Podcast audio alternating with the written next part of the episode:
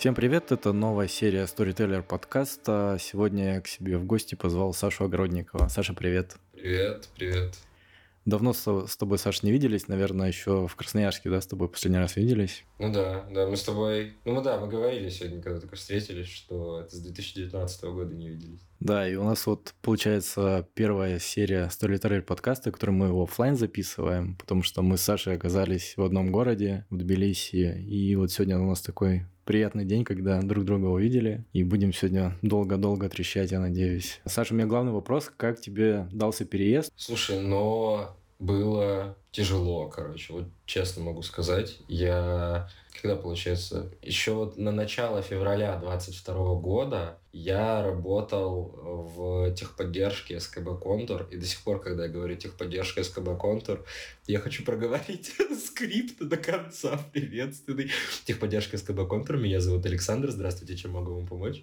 А, вот, и я ненавидел, короче, эту работу всей душой, но она давала мне 28 тысяч рублей в месяц, типа, и ну, как бы я на это ел, типа, снимал квартиру и так далее. И в какой-то момент мне получилось немного пооткладывать деньги, и я психанул, просто уволился, потому что меня это достало. Ну, прикинь, реально ты с 11 утра до 8 вечера ты вот занимаешься тем, что отвечаешь очень нетерпеливым бухгалтершам по телефону на их претензии.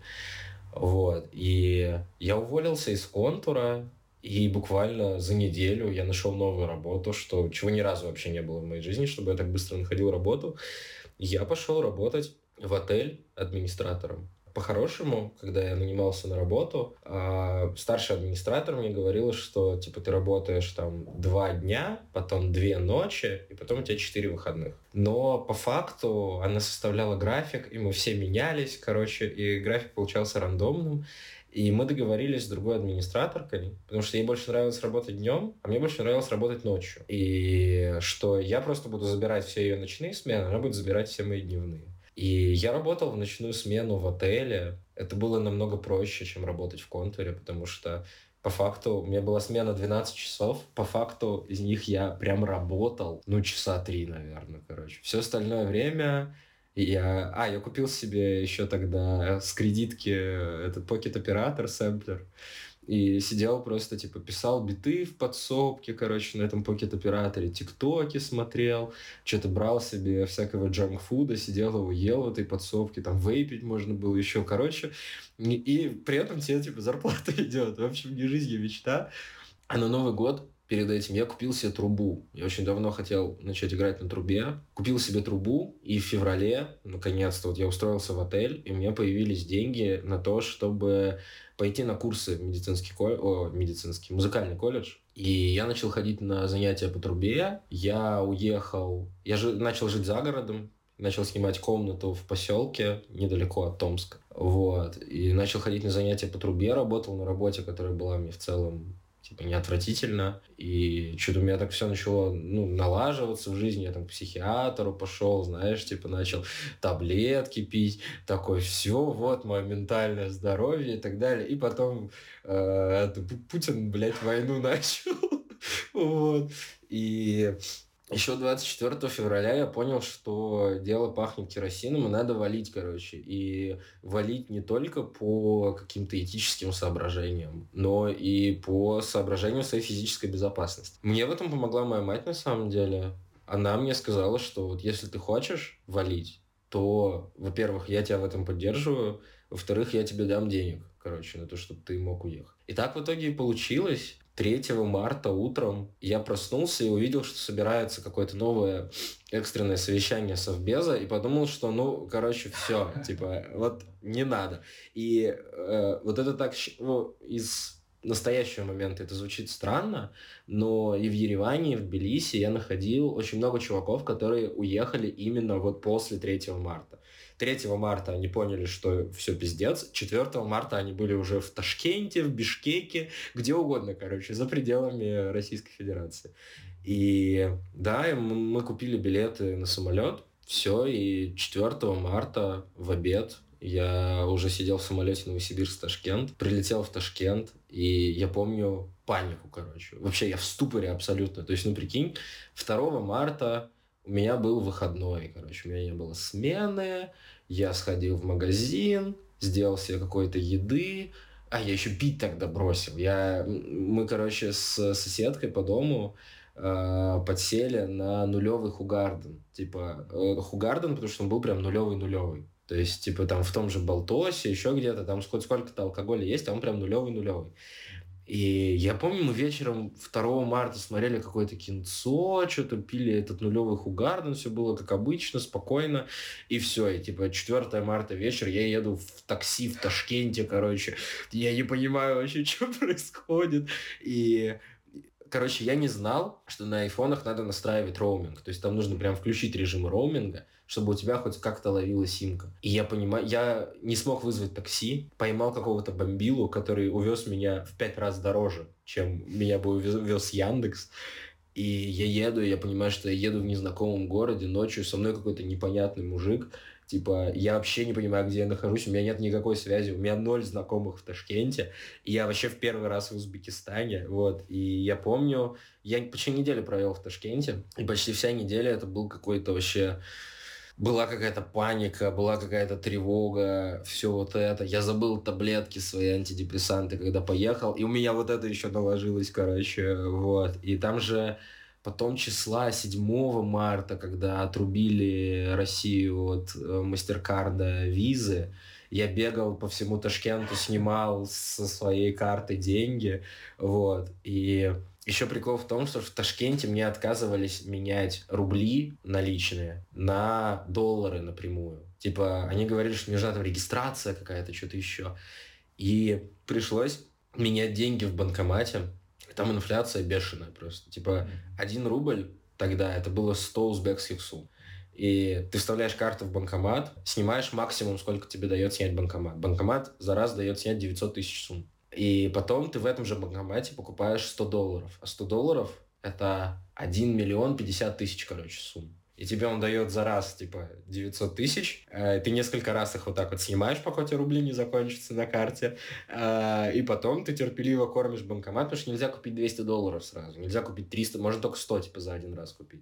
И ты скармливаешь ему лям 100, он тебе выдает доллары, и ты вот так вот, типа, это стоишь, гоняешь, и я прям помню, как после меня подошел мужик какой-то лет 50, и я тут стою в бананке, вот эти все миллионы свои перебираю, типа узбекские. Вот. И он что-то нажимает, нажимает на банкомате. И потом со всей силы кулаком как по банкомату даст. И такой, блядь, кто все доллары забрал? И я такой, а, это не я, типа, и все. И убежал просто из отделения. Вот. Но было прикольно, короче. Вот Ташкент, он как-то ну, останется особенным, короче, в моем сердце, потому что это был первый город, где я оказался вот, типа, в эмиграции в целом. Вот. И переезд дался в целом тяжело, потому что накопленные деньги заканчиваются достаточно быстро, когда у тебя нет никакого дохода поступающего. И я пошел работать помощником повара. Я работал по 4 дня в неделю, потому что больше типа, мне не давали смен, потому что было много желающих. И работал по 4 дня в неделю за 80 тысяч армянских драм в месяц. Это примерно 150 долларов – вот. И ну и при этом я типа, получал эти 150 долларов, у меня была какая-то отложка еще. То есть, типа, я мог тратить больше. Но потом отложка начала заканчиваться, и стало нервно, и я стал работать частным уборщиком. Типа, я просто... У меня было много знакомых там среди журналистов уехавших, среди каких-то айтишников были у меня знакомые в Ереване. Очень часто журналисты и айтишники достаточно такие ленивые, короче. Им проще заплатить, типа, за что-то. И так как у них, типа, зарплата большая по местным меркам, они готовы платить оверпрайс. Mm-hmm. То есть так, например, уборка трехкомнатной квартиры стоит 9 тысяч драм. У меня и для айтишников она стоила 20, короче. Или для журналистов она стоила 20. И они были готовы за это платить, потому что тогда был курс к рублю хороший. И в пересчете на рубли это были, ну, небольшие деньги за убор. Я занимался частной уборкой, и потом я понял, что мне не хватает, типа, денег, что я, типа, работаю постоянно, хожу, убираю какие-то хаты непонятные хожу на работу, на свою обычную работу. То есть я почти все время, типа, трачу на работу, и при этом мне не хватает денег, у меня постоянно, типа, головная боль, что мне, типа, будет нечем за хату заплатить, короче, в этом месяце. И я уволился из кафе, пошел работать барменом. Барменом я работал, ну такая у меня была типа наполовину ночная смена с 6 вечера до 4 утра, а потом сдвинули, стало с 7 вечера до 5 утра. И за это, работая по 4-5 смен в неделю, я получал уже 160 тысяч драм, 300 долларов.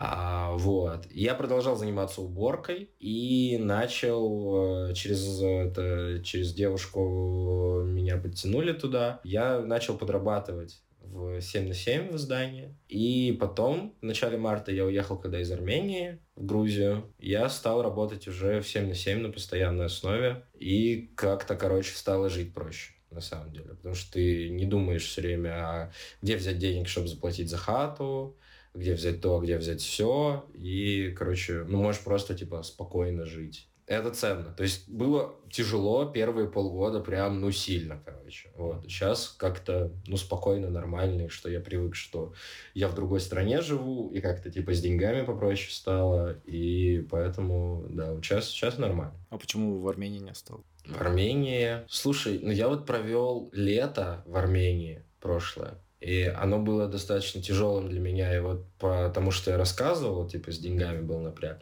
И плюс, ну, типа, в Томске летом плюс 20, плюс 25. Вечером у тебя всегда прохладно, ночью у тебя всегда холодно, у тебя есть свежий воздух и так далее. А в Армении у тебя плюс 40, типа, три месяца, и когда дует ветер, он, я не знаю, прав я или нет, но это мое предположение, что ветер там дует из иранской пустыни, типа снизу. То есть он не с моря идет, с черного, как здесь, а с иранской пустыни. И тебя обдувает ветром, и тебе еще жарче становится. И как-то за прошлое лето я вот запомнил, у меня Армения в памяти осталась как страна, в которой мне тяжело, короче, жить. И вообще мы хотели переезжать в Черногорию, но обломился вариант. А в Грузию я приехал к друзьям на две недели. В итоге я тут живу уже, ну сколько? Ну, больше полугода. Больше mm-hmm. полугода уже. И сколько? Семь, семь или восемь месяцев получается. Вот. Но при этом сейчас, когда я приезжаю в Армению на концерты, ну да, я приезжаю на концерты, просто так я типа не, не гоняю туда. Я с какой-то такой теплотой вообще гуляю по Еревану, мне там я не открываю, ну, типа, Google Maps, типа, в Ереване абсолютно, потому что я, ну, знаю все в центре. И Ереван, он очень маленький, он, типа, в четыре раза меньше, чем Тбилиси по площади. Не знаю, в Ереване сейчас вот, я когда приезжаю зимой, когда я приезжал, там чудесно. Вообще, там очень красиво, там вот эти дома э, из туфа, и деревья облезшие, и все такое немного серенькое, и оно прям очень красивое в таких цветах. И я понимаю, что наверное, я бы хотел жить в Армении сейчас уже. Но это как-то тупо, типа, переезжать из Армении в Грузию, потом из Грузии в Армению. Так можно до посинения, типа, кататься, пока тебя там это не, это не выпрут из какой-нибудь страны. Но у меня, кстати, даже есть татуха на армянском, вот на ноге. Это я набил себе на... Какой это был? Сколько мне лет это было? На 21 свой день рождения в прошлом марте. И это читается как водк, Типа вот это читается как во, это к, и это переводится как нога. Вот.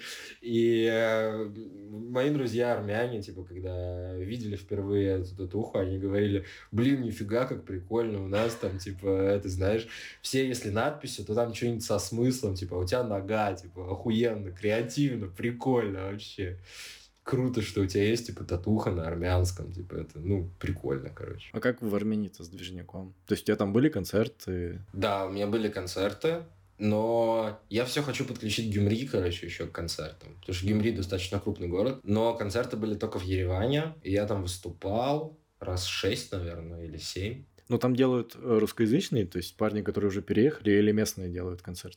Один раз мне местные чуваки делали концерт. Один раз прошлом апреле был фестиваль Камерата, самый первый, который собрали из поуехавших музыкантов и из местных, благотворительный, когда там, по-моему, 10 тысяч долларов собрали за фестиваль, и это все было в поддержку пострадавших от э, войны в Арцахе, от войны в Украине, это все было по благотворительным фондам распределено.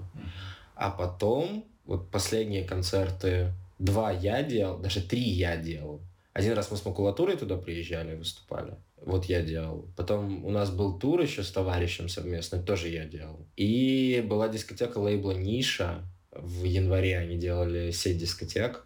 Делали в Москве, в Белграде, в Ереване и, по-моему, в Стамбуле, но я не уверен. А, в Тель-Авиве, в Тель-Авиве, не в Стамбуле, в Тель-Авиве было. Вот, и я делал ереванскую нишу. Вот, было прикольно. Мы тогда тоже собрали. И мы сами отбили все себе расходы. И, типа, заработали по чуть-чуть, но, типа, все равно приятно. И мы ставили коробку для, э, для беженцев. Не для беженцев, а для пострадавших от войны в Арцахе. И мы собрали тогда 100 тысяч драм мы в итоге я отдал э, басисту группы на ножах, и он сказал, что он передаст типа фонд. Э, вот, 100 тысяч драм сейчас это 250 долларов получается. Ну, как бы с концерта 200, ну, типа, при том, что мы заработали, отбились, и мы еще, типа, вот, отдали на благотворительность. И вот. Но и в Армении, в Ереване всегда прикольно, короче, проходят концерты. Никогда не было какой-то прям хуйни-хуйни, типа, вот. Было всегда прикольно. Насколько сложнее, типа, сделать концерт. То есть это же чужая страна. Если, допустим, у тебя там в Томске или даже в России, там это я понимаю, как сделать концерт. То, что у тебя там есть как минимум друзья, у тебя есть паблики, а как здесь собрать народ, который говорит даже не на твоем языке. Слушай, на концерты здесь в основном ходят чуваки, которые приехали из России. То есть я, мы вот делали, когда концерты в Тбилиси, например, вот мы делали, когда в рамках тура, я э, звал с нами играть местных чуваков, группу «Космос», э, чтобы это не выглядело как, типа, между собойчик русни, типа, вот. И да, мы звали, и пришли ребята, типа, местные, и это всегда здорово, потому что, не знаю, мне кажется, как-то и меня это угнетает, и мне кажется, это не очень правильным, когда у вас вот движ, он типа закрывается внутри вот вашего, с, вашей социальной группы, что вот вы типа все поуехавшая русня, типа, и вот вы тут между собой что-то тусуетесь, типа, живете в параллельном Тбилиси, и как бы никак не пересекаетесь, типа, с местными. Мне все равно хочется интегрироваться, и как-то, короче, с местными ребятами играть, с местными ребятами выступать и вообще общаться. И это прикольно, это всегда очень прикольно. И в турах, в концертных я всегда очень ценю общение с людьми, с которыми в обычной жизни ты бы навряд ли даже встретился. И это всегда очень интересно. И мы когда делали тур, вот я был и Кондрати, это мой друг Костя, он в Израиле живет сейчас, но он с Перми сам, он отрепатриировался в том году. Мы вели все соцсети на английском, армянском и грузинском языках. Мы просили чуваков переводить нам тексты на армянский и на грузинский, потому что я не доверяю Google переводчику абсолютно. Можно даже проводить эксперименты, можно что-то переводить с русского на грузинский, например, в переводчике, и потом то, что он тебе выдал, копировать и обратно переводить на русский и смотреть, что получилось. Иногда это просто звучит тупо, иногда это, ну, теряет вообще всякий смысл абсолютно при переводе. Вот. И я понял, что здесь нужно делать мероприятия не вот... Мы все привыкли еще с середины десятых пушить все мероприятия во ВКонтакте. Типа, во-первых, здесь никто не пользуется ВКонтакте. И, ну, значит, нужно делать на альтернативных платформах. И основное, основная соцсеть, в которой я рекламирую концерты здесь, это Инстаграм. Я просто создаю туровый аккаунт в Инстаграме и начинаю его вести так, как будто это встреча и оно работает. Но нужно вкладываться в рекламу сильно. То есть на наш тур э, с Кондратием мы ездили, мы выступали в Ереване, Батуми и Тбилиси. Мы потратили 300 долларов на рекламу в Инстаграме только. Но это того стоило, короче. У нас было... Мы собрали, ну, по 70 человек, короче. Мы собрали в Тбилиси, в Ереване и человек 40-50 в Батуми. И это, ну, нормально. И мы бы отбили все этим туром, кроме рекламы и самолеты из Израиля, mm-hmm. если бы у нас э, нехорошие люди не спиздили сумку с деньгами э, в Батуме. Вот. Там, короче, в баре э, сидела девочка на входе, сотрудница бара. Как мне ребята рассказали, я сам этого не видел всего. Она куда-то отошла и оставила, у нее были все деньги со входа в этой, в сумке, в бананке в этой. Она отошла и оставила ее на диване, короче. И подошел чел и спиздил эту сумку, и там э, помимо всех наших концертных денег были, был кошелек звукача и ID звукача, типа, вот, и она это просто все спиздили, и все. Там было, знаешь, типа, Ларри 700, короче, наверное. Че, 700 Ларри в долларах. Блин, я не так бегло перевожу, как драмы, кстати, в доллары. Ну, ты понимаешь, да, сколько 700 Ларри? Да, я понимаю. Я просто хочу сейчас. Ну, здесь можно склейку сделать. Ладно, пофигу, не буду считать. Ну, кому надо, тот сам. Кому надо, да, тот погуглит. А, вот. Ну и да, это типа сильно испортило впечатление. Это был еще последний концерт в туре. Было прикольно. Там очень такое маленькое место, но душевное достаточно. И у нас типа спиздили деньги. Вот. На макулатуру, когда я возил тут макулатуру, мы собрали прям хорошо. Мы собрали в Батуми 70 человек, даже 80. Но мы бы собрали больше, если бы я взял клуб побольше. Туда просто физически люди не помещались уже после вот этой цифры. В Тбилиси мы собрали... В Тбилиси и в Ереване не я стоял на входе, поэтому я не знаю точные цифры. Я могу сказать промежуток. В Тбилиси мы собрали человек 250-300 с макулатурой. В Ереване мы собрали человек 150-200. А, вот, это тоже была реклама в Инсте. Но макулатура это такая группа, на которую придут только поуехалы. То есть, как бы местные навряд ли придут на макулатуру. Не, ну это достаточно такая популярная группа. Ну да, но она очень завязанная на текст. Вот. И, короче, да, и пришли, да. Я смотрел, просто ходил, когда по клубам были вот только чуваки, которые по уехали. И да, из чуваков, которые по уехали на макулатуру, собирается 250-300 человек Тбилиси. Вот. И поэтому, да, концерты здесь это, это интересно. Вот в Батуме, кстати, тогда, когда, мы, когда у нас сумку спиздили, мы вообще выступали с японской группой. Есть японская группа Heavenfetamin. Они живут в Тбилиси, и они сюда переехали из Японии, потому что они хотят ездить гастролировать в Европе, но с японскими паспортами они все могут жить, ну, во всех странах Европы они могут жить либо там 60, либо 90 дней. И здесь они могут жить год. И здесь, типа, им дешево. Вот. И поэтому они живут здесь, и они здесь на гигах выступают регулярно. Сейчас у них европейский тур идет.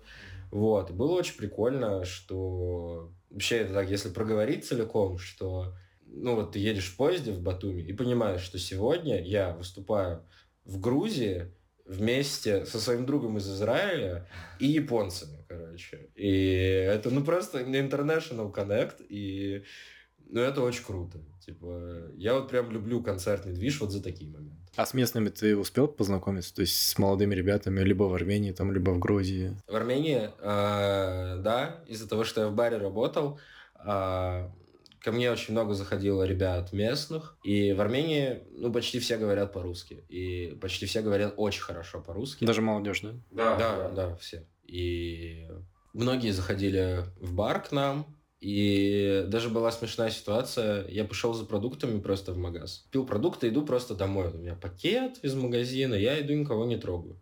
Едет какой-то тип на мопеде, останавливается в двух метрах от меня и на всю улицу орет. О, это же наш любимый бармен из рюмочной. Саня, здорово. Типа, чё, когда смена? Я говорю, да вот, типа, я сегодня со смены, типа, у меня выходной, говорю, вот послезавтра, типа, будет. Он такой, о, мы с пацанами придем, придем, типа, все. А я тогда уже съехал со своей квартиры, жил у друзей. Подхожу к дому друзей, а там на первом этаже гараж. И там возле этого гаража стоит тип, вот, который возле меня останавливался. У него этот байк перевернутый, он там что-то колупается. И там еще какие-то пацаны с ним сидят. И они такие, о, о, Саня, типа, а я вообще понятия не, не, не имею, кто все эти люди. Они такие, Саня, наш любимый бармен из рюмочной, типа, вот мы к тебе придем обязательно. Я такой, да, да, и реально пришли, типа, я им сказал, что послезавтра. Они пришли послезавтра, сидели у меня, типа, пили, мы с ними общались. Вот. И с некоторыми ребятами, вот, которые заходили просто в рюмочную, мы подружились, и мы типа до сих пор общаемся. Э, и всегда, ну, стараемся встретиться, когда я приезжаю в Ереван, всегда очень хорошо это вместе проводим время, болтаем там, не знаю, едим фалафеля. Вот, короче, да. А в Грузии из-за того, что я почти не выхожу из дома, Э, сижу, работаю свою удаленную работу, у меня из местных знакомых это, ну, только вот ребята из группы «Космос», с которыми мы выступали вместе, вот, очень, очень классные чуваки, вообще очень очень полярные. Их двое в группе. И Георгий, он такой, он очень серьезный, очень спокойный, очень медленно говорит, очень вдумчиво, так очень низкий голос у него. Он, ну, басист и вокалист. Mm-hmm. А Николас, э, гитарист, он выглядит как Джимми Хендрикс, короче, он кудрявый, э, у него такая же, ну, типа, светлая этот стратокастер, носит какие-то пиджаки, майки, джинсы, короче, такие, как, это, как Джимми Хендрикс и он на таком хаосе вообще. Но он очень веселый, а Никол... э, Николас очень веселый, а Георгий очень спокойный. И они вместе как-то очень гармонично смотрятся и уравновешивают друг друга. Вот, я не знаю, когда выходит этот выпуск, который мы с тобой сейчас записываем, но у группы «Космос» скоро выходит альбом. Послушайте, это очень приятный, типа, постпанк очень хороший, типа, лоу-файный, интересный, красивый. Вот, всем рекомендую. Типа на английском космос, да, пишется? Да, космос просто транслитом. А общались вы с ним на английском, да, с этими ребятами? С Георгием мы говорили на русском, а с Николасом мы говорили на смеси грузинского, русского и английского. Вот. Но в целом мы друг друга понимали, как бы, и, ну, норм.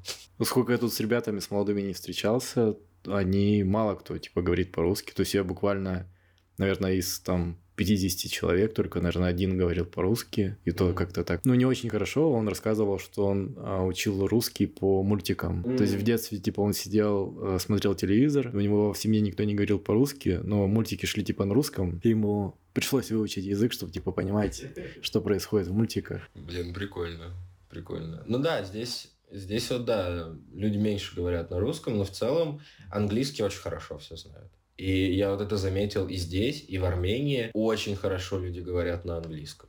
То есть вот у нас такого я не, не встречал. То есть вот даже я работал в отеле, как-то раз я, по-моему, заселял или выселял, не помню, короче, на ресепшене стоял, разговаривал с девушкой из Сирии, кажется, она была. И мы с ней говорили на английском. У нас уборщица работала, вот, она мыла пол просто возле ресепшн, и она такая, ого, ты так хорошо знаешь английский. Я говорю, да я не, не очень хорошо знаю английский, но я типа, ну, могу с людьми там поговорить о чем-то. Она такая, а у тебя образование, наверное, специальное есть? Я говорю, да нет, у меня 11 классов, типа, образования. Такая, а где, а как ты, типа, это, язык выучил. А я не могу ответить на вопрос, где я язык выучил. Потому что ну, я там учился на филфаке, да, у нас там был какой-то английский.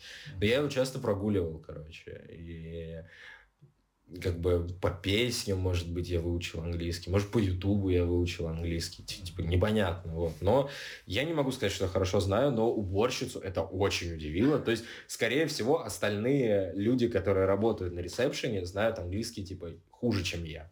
Вот. И это так странно, что, казалось бы, отель в Томске, типа, приезжают туда все равно э, иностранцы, но все равно, типа, вот как-то так. А в Армении и в Грузии все очень хорошо говорят по-английски.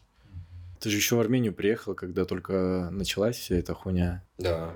А у тебя никакой там негативной реакции не было на тебя? То есть, когда люди видели, что типа ты русский, узнавали, что ты русский, как, как они вообще реагировали? Потому что я-то приехал в Грузию, и прошло, наверное, сколько там уже, ну, полгода точно прошло с момента начала. Все равно как бы я, ну, немного я славливал, типа, негативных эмоций, вот. Ты прям приехал, когда это... Когда только началось все, да, и я вот пока ехал до Еревана, я был почти неделю в Ташкенте, потом сутки в Стамбуле, и потом я прилетел в Ереван. В Ереване побыл несколько дней и поехал к другу в Тбилиси. То есть я вот побывал в четырех странах, там, типа за, ну, три недели. Нигде прям негатива я не встречал в свой адрес. Но, опять же таки, что считать за негатив? Мне на самом деле пофигу, что э, люди думают, пока они не пытаются дать мне пизды.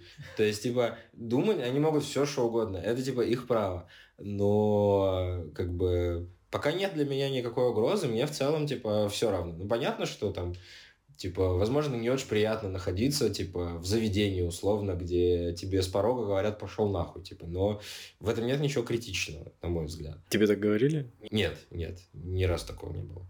И нигде, вот я говорю, я был в четырех странах, нигде я не встречал никакого негатива вообще ни от кого. Ни от молодежи, ни от людей там более э, старшего поколения.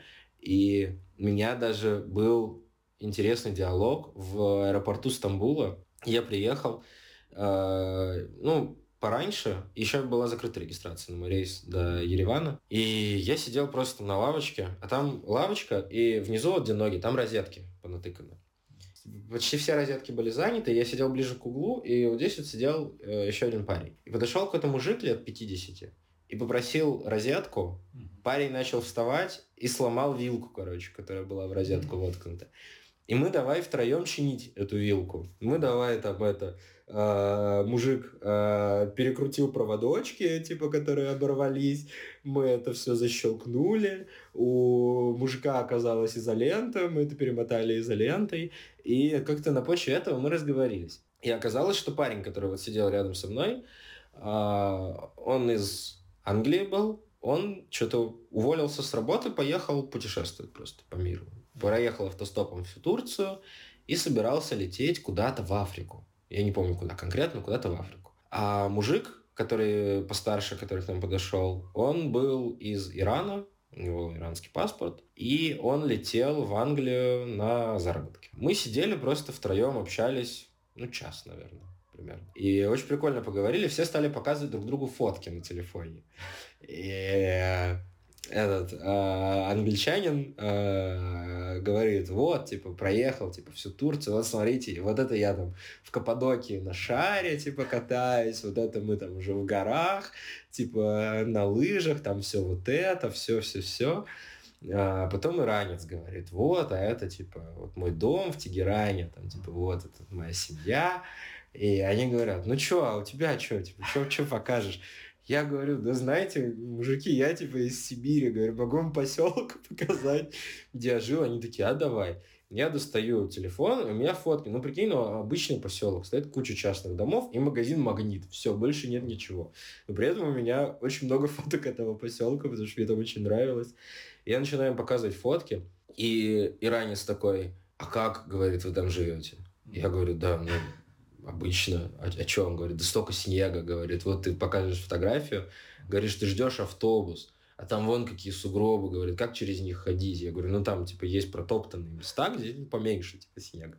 И он такой, а, а, а типа, пиздец, говорит, как, как так можно? Вот, мы сидели с ними, общались, и в какой-то момент э, что-то повисла пауза в разговоре, и иранец ко мне поворачивается и говорит, слушай, чел, мне, типа, жаль, говорит, что все это происходит, что твоя страна начала войну. И я так понимаю, говорит, если ты сейчас здесь сидишь, то ты, скорее всего, как бы, ну, не поддерживаешь все это дело. Говорю, да, я, типа, против войны, и поэтому, говорю, я уехал. Говорю, чтобы меня, типа, не... Во-первых, чтобы не поддерживать рублем, как бы, все это дело из налогов, и, ну, как бы, чтобы меня, ну, не забрали, типа, воевать. И он такой, ну да, да, я, говорит, понимаю, мне, типа, жаль. И англичанин такой, да, да, типа, нам, нам жаль, типа, вот. И в Армении тоже мне люди говорили, что им жаль, что это все происходит. И вообще никакого негатива ни разу. Я не встречал свой адрес. Ко мне и украинцы в бар заходили в Армении. И никогда не было ничего такого, что там, типа, смерть Русине, там, типа, и так далее. Это, ну, все реально какие-то страшилки пропагандистов, короче, и не знаю, какие-то раз, раздутые, типа, сильные истории. То есть я вот как человек, который больше года уже живет за пределами, типа, России, я вот за это время был и вот в этих странах, и в Израиле я был, и вообще ничего такого нет. Потому что в Израиль тоже сейчас многие из Украины репатриируются. Вот, и ничего такого нет. У меня в Тбилиси как-то маленькие пиздюки, типа, на меня харкнули. Серьезно? Да. Ну да, прям пиздюки. Ну, пиздюки я имею в виду школьники. Ну, школьники, типа, лет десяти. Да, лет 10. А, а что, ну, слушай, мне кажется, это не обязательно национальная ненависть. Если им было лет 10, я думаю, они просто хотели харкнуть на взрослого дядьку и посмотреть, что типа будет дальше. Не, я понимаю, я, если что, не это не преуменьшаю, я понимаю, что история неприятная, типа, но возможно, это было сделано, ну, просто как, типа, деструктив ради деструктива. Ну, да, ну, я, да, я помню себя в таком возрасте, я тоже всякую хуйню творил. Типа, А, да. Яйцами с балкона кидался. Ой, я этим и в 16 лет занимался. А ты учишь какие-нибудь фразы? Ну, ты был в Армении и в Грузии, ты язык учишь? Слушай. Или ты, как, как, допустим, я, я выучил там две-три фразы, то есть, и, и все, на этом ограничился? Я пытался учить и армянский, и грузинский. Армянский, я знаю алфавит, то есть я могу читать вывески. А, и самые простые, вот что первым делом учат приезжие, это Барадзес, это здравствуйте. Шнора Калютюн – это спасибо, но Шнора Калютюн говорят сильно меньше, чем мерси, а, даже сами армяне. А, Стесюцюн – это до свидания. Айо – да, Че – нет. И я еще знаю Азотутюн – это свобода. А на грузинском я знаю немного больше, потому что здесь чаще приходится именно пользоваться э, грузинским языком. Ну, это странно, потому что в Армении ты работал прямо на баре же. Да, в Армении... Здесь ты сидишь просто дома. В Армении с тобой все будут говорить на русском. Даже если ты им скажешь «Баравдзес», они такие «Привет, что надо?» Вот. И приходили, кстати, в Армении есть э, армяне, которые... Есть армяне, которые родились прямо в Армении и выросли, они все почти говорят по-русски. А есть армяне, которые приехали из Сирии, из э, Ливана, они знают армянский и, ну, английский там, арабский. И ко мне заходили э, ливанские армяне, по, по средам почему-то они всегда приходили толпой из 10 человек, и мы с ними говорили на английском. И все было норм. И то есть при том, что я работал в сфере обслуживания, я понимаю, что это не очень хорошо, что я не знал языка, но у меня не было ни времени, ни сил еще учить язык. И при этом я мог прочитать все позиции в меню, и когда они мне пальцем показывали, типа, ну, смотрели меню на армянском языке, говорили, нам вот это. Я такой, да, окей, типа, все, и наливал. На грузинском я знаю больше. Я могу сигареты купить на грузинском. Я захожу в магазинчик возле дома, где все время работает один и тот же очень скучающий типочек, лет 25 примерно, и я говорю ему «Гамаджоба», «Кемели квители эрти», э, он открывает эту штучку с сигаретами, и показывает мне, я говорю, ара, ара, отбили, а, ну, типа, в мягкой пачке. Вот, и он мне показывает ее, типа спрашивает оно, я говорю ки, и он кладет, и потом меня спрашивает, как я буду платить. Я говорю, что я буду платить типа банкой, ой, банкой, картой Bank of Georgia, типа Сократвели банки, все, и потом говоришь Мадлоба Нахандис, и он такой, а, кагат, и все, и ты уходишь. Ну, это ты на месте уже все выучил, да, когда приехал. Да, это я здесь выучил, но я знаю еще грузинский алфавит. И я могу читать вывески, и могу читать объявления об отключении воды, я могу найти там свою улицу, потому что все на грузинском же написано. А, могу найти свою улицу, типа номер дома, узнать, когда у меня отрубят воду, там, электричество, что-то еще. Вот. В Узбекистане я когда был, я скачал разговорник себе на телефон. Ну, я был на 5 дней всего, но я когда ехал в Армению, ехал в Узбекистан, я не знал, какой там уровень русификации. Абсолютно. То есть я боялся, что я приеду, окажусь в незнакомой стране, где я не знал, насколько, сколько там людей знают английский, сколько людей знают русский и так далее.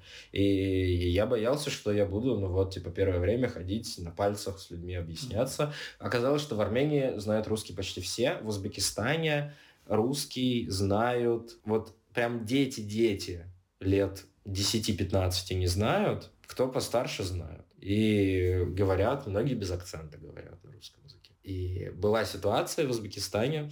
Э, я жил на районе, который назывался Зеленый базар. Это немного в стороне вообще от центра. Э, дома одноэтажные, двухэтажные. Очень много таких, знаешь, типа узких улиц, таких лабиринтовых и так далее. Очень прикольно, очень аутентично. Вечером некомфортно немного. Вот. Э, и там был ларек единственный на вот квартал. И там работали приходишь ларек, вот, который ларек совсем, типа, где от руки ручкой написаны ценники, там и мыло, и рядом хлеб, и все, короче, вместе. И там работали пацаны лет 12 максимум. Они знали только узбекский. Как-то раз произошла такая ситуация. Я пошел, закупился, купил себе там мыло, какой-то доширак, хлеб. И смотрю, кола в стекле, в стеклянной бутылке дешевле, чем в пластике. Я такой, ого, вот это да, вот, вот как круто, типа, люди живут, что их кола в стекле дешевле. Возьму колу в стекле. Подхожу к нему на кассу, он меня рассчитывает, и я складываю себе в сумку все, что я накупил, и хочу уже взять колу, и пацан ее, ну, кассир, хватает, и открывашка открывает. Я думаю, ебать, вот это сервис, говорю, в каком-то ларьке, черти где вообще. Во-первых, кола в стекле дешевле, во-вторых, тебе ее еще и откроют, тебе не придется зажигалкой стоять вот это вот колхозить. Я ему говорю, Рахмат, все, типа, выхожу, э, стою возле этого ларька, начинаю пить колу и думаю, ай, ладно, пойду до хостела, по пути допью.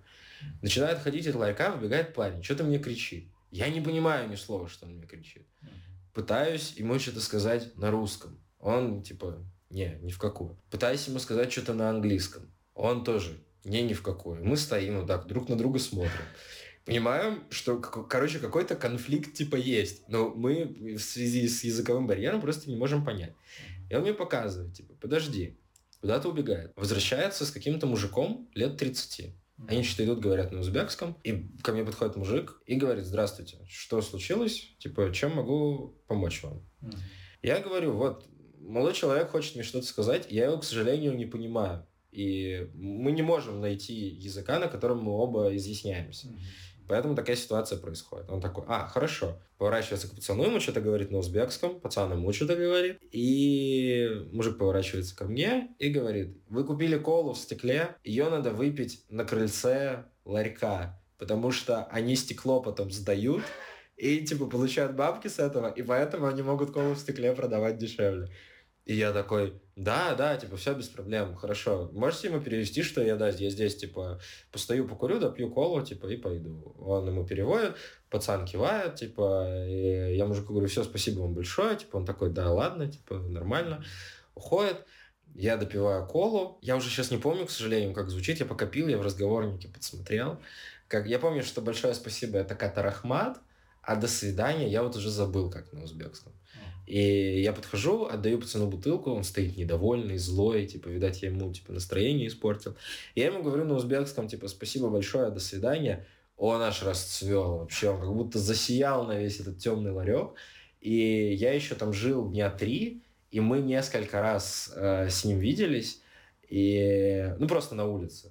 И он всегда, когда меня видел, на улице просто, он мне всегда, а, салам алейкум, я говорю, алейкум ассалам, вот, и мы вот так вот, типа, коммуницировали с ним, было очень прикольно. Тбилиси это не конечная, да, твоя точка? То есть ты дальше куда-то еще поедешь? Я не знаю, я вот 7 месяцев уже живу в Тбилиси, и, ну, пока я здесь, пока я живу тут, Квартира у меня до июня. Может быть, к июню я придумаю, куда поехать. Может быть, нет. У меня вот а жена моя не, не хочет никуда ехать. Ей здесь нравится, и поэтому, скорее всего, я не смогу ее переубедить, mm-hmm. и мы останемся здесь а, вот, еще на какое-то время. Но не знаю, мне просто тяжело отвечать на вопрос о конечной точке вообще в целом, потому что я вот как мне 18 лет исполнилось, я постоянно переезжаю, короче, постоянно куда-то езжу, что-то, короче, я не могу вот на одном месте просто сидеть на жопе ровно, меня это убивает. Как конечная точка будет там, где остановится мое сердце.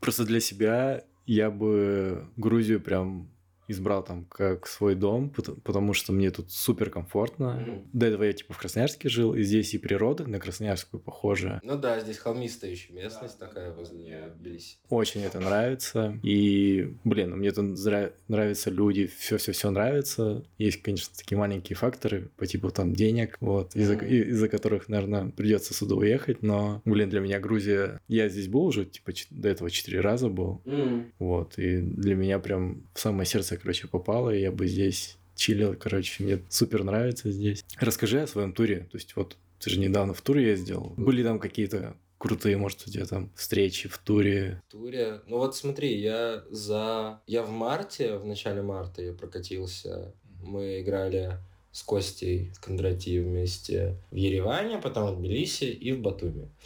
И в целом каких-то супер историй не было. То есть лучший концерт тура, наверное, был в Ереване. У нас был хороший клуб, за который мы, конечно, и заплатили больше, чем половину сборов, но это того стоило. У нас был виджей, типа, который делал всякие футажи, которые еще как-то к музону подходили. В общем, было все вообще супер классно. Но каких-то прям кек историй из тура нет. Типа, он прошел как-то спокойно. И не без нервов, конечно, но в целом спокойно. А вот сейчас я ездил в апреле, в начале апреля было посложнее, потому что мы играли 7, 8, 9 апреля с макулатурой в разных городах. То есть, а день начинается с того, что ты куда-то едешь 5 часов, потом ты приезжаешь, заселяешься в какой-то клоповник, кидаешь вещи, идешь на чек, потом ешь, выступаешь, пьешь пиво, ложишься спать часа в два ночи, в 6 утра ты встаешь и типа заново. А, вот. Было прикольно, но типа к воскресенью я прям устал, короче, от этого. А, вот. Было смешно, как мы приехали в Батуми на чек. А, макулатура же запускает минуса с ноутбука. И у них нет звуковой карты, они просто берут вот с одной стороны штекер, как для наушников, с другой стороны два толстых, как гитарные, короче, такие шнуры, и подключаются. Я это писал в райдер. И всех заебал с этим райдером из, э, вот, из представителей клубов. Я всем раза два, наверное, если не три написал, а точно ли все есть по райдеру? И все говорят, да, точно все есть. И мы приезжаем в Батуми, приезжаем на чек, и звукарь говорит, а что надо было? Я говорю, да, типа, без этого не будет концерта. Как бы это вообще одна из главных технических вещей, которые нам нужны. А он говорит, ну хорошо, идет копается в какой-то коробке, достает аукс, типа, ну вот такой длинный, как в тачке, знаешь, чтобы музон, типа, подрубать с телефона. И... Но он стерео на вход, то есть у тебя с ноутбука пойдет стерео звук. И со шнура тоже будет выходить стерео, но на микшере вот эти одинарные входы, они все моно. То есть у тебя все твое стерео потеряется, и это был ужасный aux, отвратительно все звучало. Все это было еще и через переходник. А все переходники, они портят звук всегда. И в какой-то момент звукарь его какой-то кореш такие, ну что, давай паять. Они достали паяльник, обрезали aux и начали к нему припаивать кусок джека. И мы стоим вот так вот, типа, я макулатура и Никита Моисеенко, короче, здесь из голландского штурвала, который э, играл на гитаре в макулатуре в этих концертах. Мы стоим такие, я говорю, нет, чуваки, это хуйня, типа, ну вот вы сейчас спаяете, оно не будет работать. Давайте один будет паять, вы же не, ну, зачем вас, вы вдвоем паяете один шнур, типа. Давайте один будет паять, другой пойдет, либо я сам схожу, куплю шнур нормальный. В итоге сбегали, купили, все было норм, но, как я уже говорил, было прям битком. А это маленький подвал, туда на люди, люди набились, было ужасно душно. Э, в нескольких отзывах потом, которые себе в сторис люди выкладывали, я прочитал, что это было похоже на пыточный подвал, и все боялись, что одна малейшая искра, и они все там помрут просто от задымления. Но я подошел к макулатуре после концерта и говорю, что как? Они такие, охуенно, типа, как в старые добрые, типа, в маленьком клубе, круто, по панку, типа, звук отваливался, охуенно. Но у меня нет каких-то веселых историй из тура, потому что обычно все веселые истории из тура происходят после концерта, когда вы идете куда-то тусить. А я вот, когда ты организовываешь концерт и выступаешь на нем, и еще стоишь на билетах, и продаешь мерч, и отвечаешь за всю логистику, ты после концерта хочешь просто прийти, лечь на диван и лежать. И я так и делал все концерты. А, вот. И было весело, на самом деле. Мы хорошо откатали, хорошо и по людям, и по отзывам в целом. Ну, кроме Батуми, типа Батуми так как-то было. Вот. Но вот последний концерт был в воскресенье. В понедельник в 10 утра мне надо на работу подключаться. Я подключаюсь на работу, сижу еле как работаю. После работы я собираю вещи в Ереване и еду на репетицию группы «Голландский штурвал», потому что я вписался играть на клавишах в голландском штурвале. И во вторник у нас концерт штурвалом, а в понедельник у нас репетиция со скрипачом в первый раз. Типа скрипач живет в Ереване, мы в первый раз репетируем. И репетиция до 11 вечера. И потом снова надо домой ехать, потом утром на работу, потом с работы сразу на чек, на концерт. И я что-то так заебался со всего этого. Но было очень круто, что я в Ереване останавливался у друзей в доме за городом. И там так тихо вообще, так спокойно, там Арарат видно, короче, у них там деревья растут во дворе, короче, я прям это отдохнул душой, типа мы с ними играли в Project Zomboid после работы, мои свободные дни, вот. И поэтому, да, я могу рассказывать просто какие-то казусы, типа такие из туров, но я не думаю, что они очень интересны. То есть так вот, типа, похихикать нам с тобой это да, типа, но каких-то прям угарных, трэшовых, веселых историй, типа, у меня, у меня нет просто.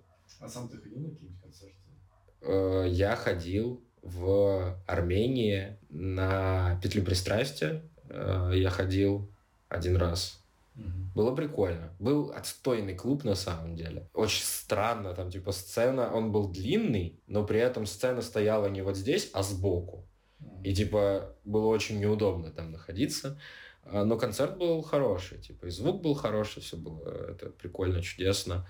И я ходил как-то раз, я случайно попал на акустический концерт, какой-то гигос типа сборный, на заднем дворе клуба Туф, типа Туф это самое такое, типа гиговое место mm-hmm. в Ереване. Я попал на акустический гиг, и сначала все было достаточно плохо, потому что тип пел на йогуртном английском очень кондовый акустический рок, типа под гитару, было скучно, и единственное, что меня спасало, это что мы сидели там, ну, такие лавки большие, мы с женой сидели, и на припевах я в ухо своей жене делал подпевки, в стиле Дэймона Алборна, вот эти вот вот. И это меня развлекало, короче, как-то. Но потом, после этого чувака, на сцену вышла группа Тизерк, и это было просто чудесно. Тизерк — это группа, в которой на постоянной основе, типа, две девочки. Это армянская группа, то есть они вот из Еревана именно.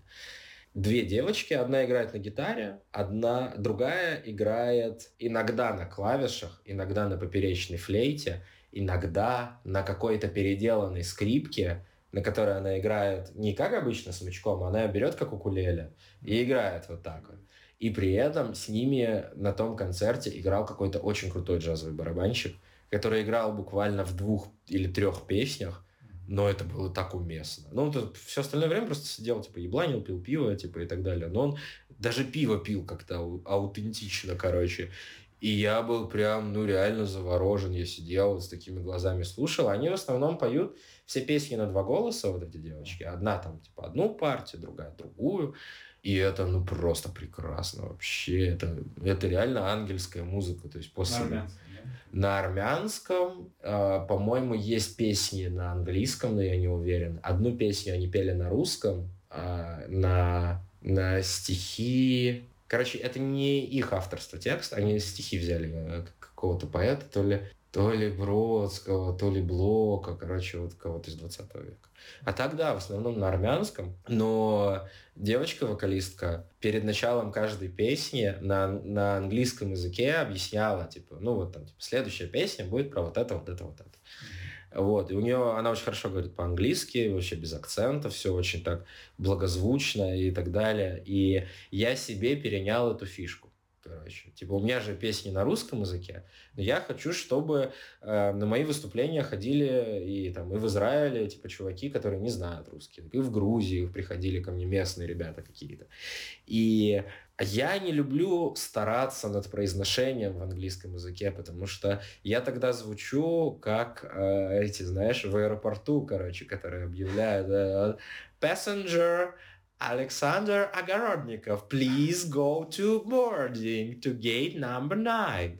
Вот. А я говорю, ну вот как я на русском говорю, типа с таким произношением, я выхожу, говорю hello, My name is Саша Огородников, and now I want to perform you uh, some my songs. Вот. И перед каждой песней у меня там есть какая-то пауза, где эмбиент играет, и вот когда я выступаю в Грузии, в Израиле, где-то еще в таких странах, где русский язык не так распространен, как в Армении, например, mm-hmm. я всегда говорю, типа, в двух предложениях, о чем следующая песня. Mm-hmm. И было очень смешно, мы выступали в Иерусалиме, и нас на концерте, к нам на концерт пришли чуваки, то есть в основном к нам ходили русскоязычные ребята, то есть кто там репатриировался из э, стран бывшего СССР, но пришли чуваки прям местные-местные, которые Типа, русские не знают. Они пришли в баре.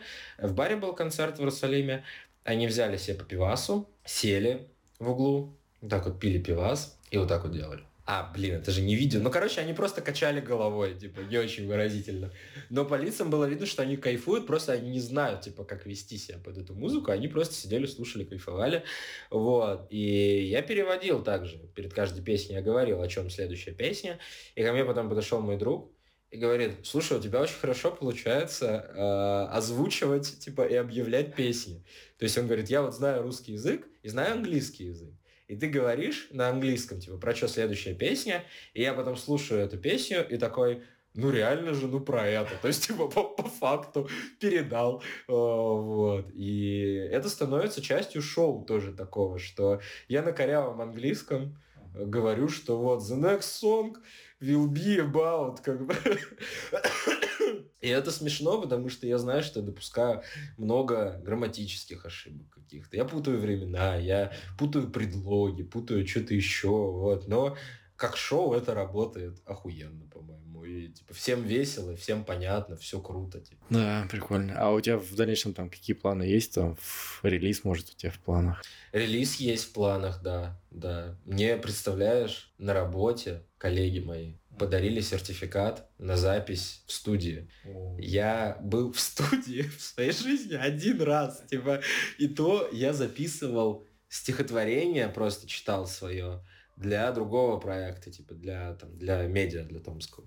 Свои треки все я записывал дома всегда. Это был либо микрофон, примотанный на скотч гладильной доске, mm-hmm. либо iPad, лежащий на сушилке, короче, вот что-то такое. Но сейчас, типа, последние все релизы с 2019 года я записал просто на обычный Shure SM58. И не всегда к нему была стойка, то есть, типа, это обычно было либо я в руках его просто держал, либо если какой-то инструмент я записывал, я клал его на стол.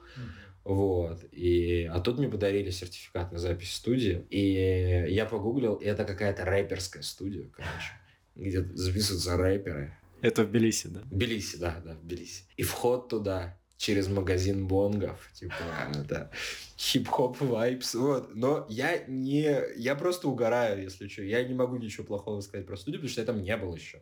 Вот. И я сейчас доделываю минуса, дописываю тексты, и я вот хочу как раз, сегодня у нас какое число, 26 апреля. Я вот хочу через недельки-полторы пойти на студию, записать все пачкой сразу, и потом сидеть сводить. Потом, правда, нужно сходить по-хорошему на нормальную студию и перезаписать трубу, потому что дома труба звучит плохо, типа в неподготовленном помещении, на один микрофон. Это, ну, труба звучит вот так вот, короче, когда ее снимаешь, типа, дома, вот, и хочется ее нормально сделать. И думаю, в мае, может быть, у меня отпуск с 15 мая на работе. Вот. Я поеду выступать в Казахстан, в Кыргызстан, как раз в отпуск свой. Вот. Но я думаю, что тур заденет не весь мой отпуск. И я в отпуске схожу на студийку и буквально... Ну, там, типа, трубы не очень много. То есть ее за два часа реально записать, типа, в весь релиз. И все это сделаю, сяду спокойно сводить, и типа все будет здорово, закажу это, иллюстрации каждому треку, художника и так далее. Короче, хочется в кои-то веке все сделать нормально. Типа не на коленке, не бегом-бегом, не об обложку не сфотанную на телефон, там типа и так далее. Вот, хочется как-то постараться. В этом году, тебе, по-моему, уже пять лет, да, твоему проекту? Или больше уже, да? А, больше, больше. Пять лет было в двадцать втором году. Я, ну, слушай, вот как считать, типа, сколько лет проекту, это, ну, тяжело посчитать именно, когда появился, особенно твой сольный проект, который, типа, собирался и записывался непонятно где, непонятно как. Первые какие-то треки я начал записывать в 2014-2015 году, то есть, что мне было 13-14 лет. А, и я записывал... У мамы был iPad, первый. Там был GarageBand. И, короче, я записывал... Я записывал инструменталы сначала. То есть я Я, я как скриптонит, типа, знаешь, я типа биты сначала писал, потом уже стал MC. А, вот. Да, я записал просто инструментальный какой-то такой хип-хоп, типа с укулеле. У меня там была типа 909-я драм-машинка в этом э, в гараж-бенде. Был какой-то какие-то басы разные, синтезаторы. Я записывал укулеле через встроенный микрофон. Прикол в том, что я полгода после того, как я начал записывать треки, я полгода не знал, что их можно выгружать из этого гараж-бенда. Я брал с собой iPad, приходил к друзьям и говорил, пацаны, это просто пушка, вы должны это послушать. И я просто с iPad им включал проекты в GarageBand. Вот. Но это был старый GarageBand еще. Сейчас я не знаю, как с этим дела обстоят. Но тогда можно было выгружать проекты именно звуковыми файлами. Mm-hmm. Можно было только через SoundCloud. То есть ты мог типа на SoundCloud залить напрямую из GarageBand. И я сделал себе какой-то SoundCloud, который я использовал просто как транзитную зону. Я загружал в закрытом доступе эти треки, и потом с компа скачивал их. И у меня часть из них где-то хранится в ВК закрытым плейлистом. Начало своего проекта я считаю 1 мая 2017 года, потому что 1 мая 2017 года был создан паблик, и это дата, которую я не забуду, потому что она отображается, типа, в паблике, там дата создания, вот. И я решил, что, ну, вот, пусть будет день рождения проекта 1 мая. Типа, ну, хорошо, да. В прошлом году было, да, 5 лет проекту, я хотел какие-то гиги делать типа в Тбилиси, в Ереване, но я тогда был вообще типа не в состоянии ни по деньгам, ни по моральному духу, и вообще оставил эту идею. Но жалко, проебал красивую дату. Можно было бы, знаешь, делать э, эти какие-нибудь кековые афиши что там юбилейный концерт, Саша Огородник, пять лет, мы эстраде, песни с нового диска и лучшие хиты, там обложку какую-нибудь шакальную ставить, вот. Сейчас бы я, наверное, так сделал, но уже ладно, уже придется 5 лет ждать, короче. Еще чтобы было 10 лет на сцене. Вот. А как-то 6 лет на сцене это как-то коряво типа, звучит. И не как юбилейный тур прощальный Скорпион, с которой они там по три раза играют. Вот. За 6 лет-то тебе музыка начала уже деньги приносить? Нет. До сих пор вообще не приносит? Ну, скажем так, оно приносит, но при этом оно требует больших вложений, короче, чем приносит. То есть деньги какие-то вообще мне приходят а, в основном с группы водокачка. Я не знаю, слышал ли ты когда-нибудь про группу водокачка. Короче, группа водокачка – это музыкальный проект, который мы с пацанами собрали, когда нам было, какой-то был год, нам было, короче, троим было 12 лет, одному было 13. Мы собрали группу водокачка потому что некоторые из нас тогда любили группу «Мельница», если кто-то вообще еще помнит группу «Мельница». Вот, мы такие, ну, водокачка это почти как «Мельница». Вот. Мы писали просто какие-то песенки, такие, знаешь, типа, как это описать? Какое-то время это был такой бард-рок проект, потому что мы типа с пацанами ходили в походы, ездили в палаточные лагеря, и в основном тексты писал вокалист. И он писал такие, знаешь, там что-нибудь про походы, там про костер и так далее. Вот. И потом мы стали как-то записывать эти песни. И, а, одно время мы еще были, знаешь, мы были даже не группой, мы были скорее ВИА, потому что мы ходили все в кружок гитары в Томском хобби-центре. И очень много играли каверы на разных сомнительных мероприятиях, типа на Дне геолога, например. И я помню, в 2015 или 2016 году мы выступали на Дне геолога в Томске. Блин, вот не могу вспомнить, какой это был год. Даже 15-й, скорее, год. Пришел вокалист на репетицию, без задней мысли, и говорит, пацаны, а давайте выучим «Океан Эльзы, я не сдамся без боя». И мы такие, а давай, хорошая песня. И мы выучили, разобрали. Я не помню, правда, какую партию играл. По-моему, то ли бас я играл, наверное. Наверное, бас играл. И мы пошли выступать на День геолога. И у нас, конечно же, никто не спросил, а что вы будете играть? Никакую литовку мы не проходили. Просто сказали, что вот группа водокачка хорошо себя зарекомендовала, играла на 8 ма- на этом, на ГИГе в честь 8 марта в городской администрации и так далее. Вот, они типа хуйни не выдадут. И мы выходим и начинаем петь э, «Океан Эльзы» в 2015 году на аудиторию 50+. И мы заканчиваем играть, в зале тишина, короче. Никто не хлопает абсолютно. Все сидят. Кто-то с каменными, кто-то со злобными лицами. И мы уходим. Там выход со сцены был. Надо было пройти, ну, типа, мимо первого ряда, и ты сразу, типа, э, в эту гримерку уходишь. И какой-то... Там сидело два деда, и один к другому повернулся и такой... «А Че по-русски у нас уже, типа, не принято петь, да? И я тогда не понял, а чё не так-то вообще, чуваки, ну, типа, ну, хорошая песня, типа, ну, как бы, я не сдамся без боя, ну, типа, все, все, же, все же любят Океан Эльзы, хорошая группа, чё, чё вы доебались-то? Вот, а под, вот только недавно я вспомнил про этот эпизод в своей жизни, и вот, представляешь, вот сейчас мы бы пришли на День геолога в Томске, и начали бы петь «Океан Эльзы». Нас бы закрутили, мне кажется. Ну, может быть, не во время выступления, но какое-то время после. И да, группа «Водокачка», я отвлекся, у меня что-то эта мысль летает сильно. Группой «Водокачка» мы года два с половиной записывали альбом, который называется «Запись не в студии», потому что писали мы его хер пойми где, хер пойми как, хер пойми на что. И сводили также. И он выходит в 2018 году, пять лет назад уже. Вот в этом году будет пять лет альбому а, записи не в студии. Каким-то образом с нулевой рекламой, да, мы были на лейбле. На лейбле Apopop Music, где издавалось «Свидание», «Сова», группа «Перемотка», по-моему, там была раньше, «Рсак» там был какое-то время. Одну нашу песню включили в сборник этого лейбла. И она как-то пошла в народ сильно. И потом с абсолютно нулевым бюджетом, ну, от нас, по крайней мере, на промо. Я не знаю, мне кажется, на лейбле он тоже ничего особо не делал. Альбом пошел в народ. И сейчас на Spotify, даже при том, что Spotify нет в России официально, по 7 по 9 тысяч слушателей группы «Водокачка» в месяц. У меня для сравнения месячных слушателей на Spotify 200. Просто 200. Не 200 тысяч, 200. Э, ребята записывали потом второй альбом, и они его тоже писали очень долго. Там, короче, свои заморочки. Просто все альбомы водокачки, они пишутся и записываются безумно долго.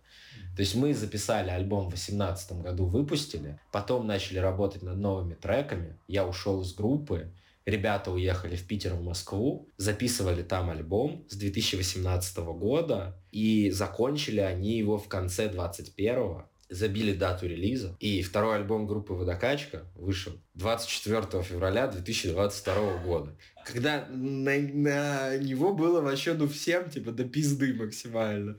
Вот. И альбом назывался... Первый назывался «Запись не в студии», второй назывался «В чужих квартирах». Что-то, короче, такое же название примерно. Вот. И... Ну, на нем поменьше прослушиваний. Но мне греет душу до сих пор, что самая прослушивание, прослушиваемая песня на Spotify, она наполовину моего авторства. То есть в основном я там играл на укулеле, uh-huh. и я был, ну, типа, я играл лид партии просто на укулеле. И все. И я писал какие-то тексты, я много писал тексты, показывал их ребятам. Но ребятам они в основном не нравились. И так появился, собственно, мой сольный проект, где я записывал, типа, просто эти тексты. Но один текст они взяли, и очень смешно, что сейчас там на Spotify 150 тысяч прослушиваний на этой песне. А я ее написал, когда шел домой э, с окраины, типа, с, ну, с одной окраины на другую окраину, короче. Я шел часа полтора, было минус 35, и я тогда, мне было лет 16, наверное, и я поругался со своей школьной подружкой, написал про эту песню, от которой немного кринжую, когда слушаю. Но 150 тысяч прослушиваний. Вот.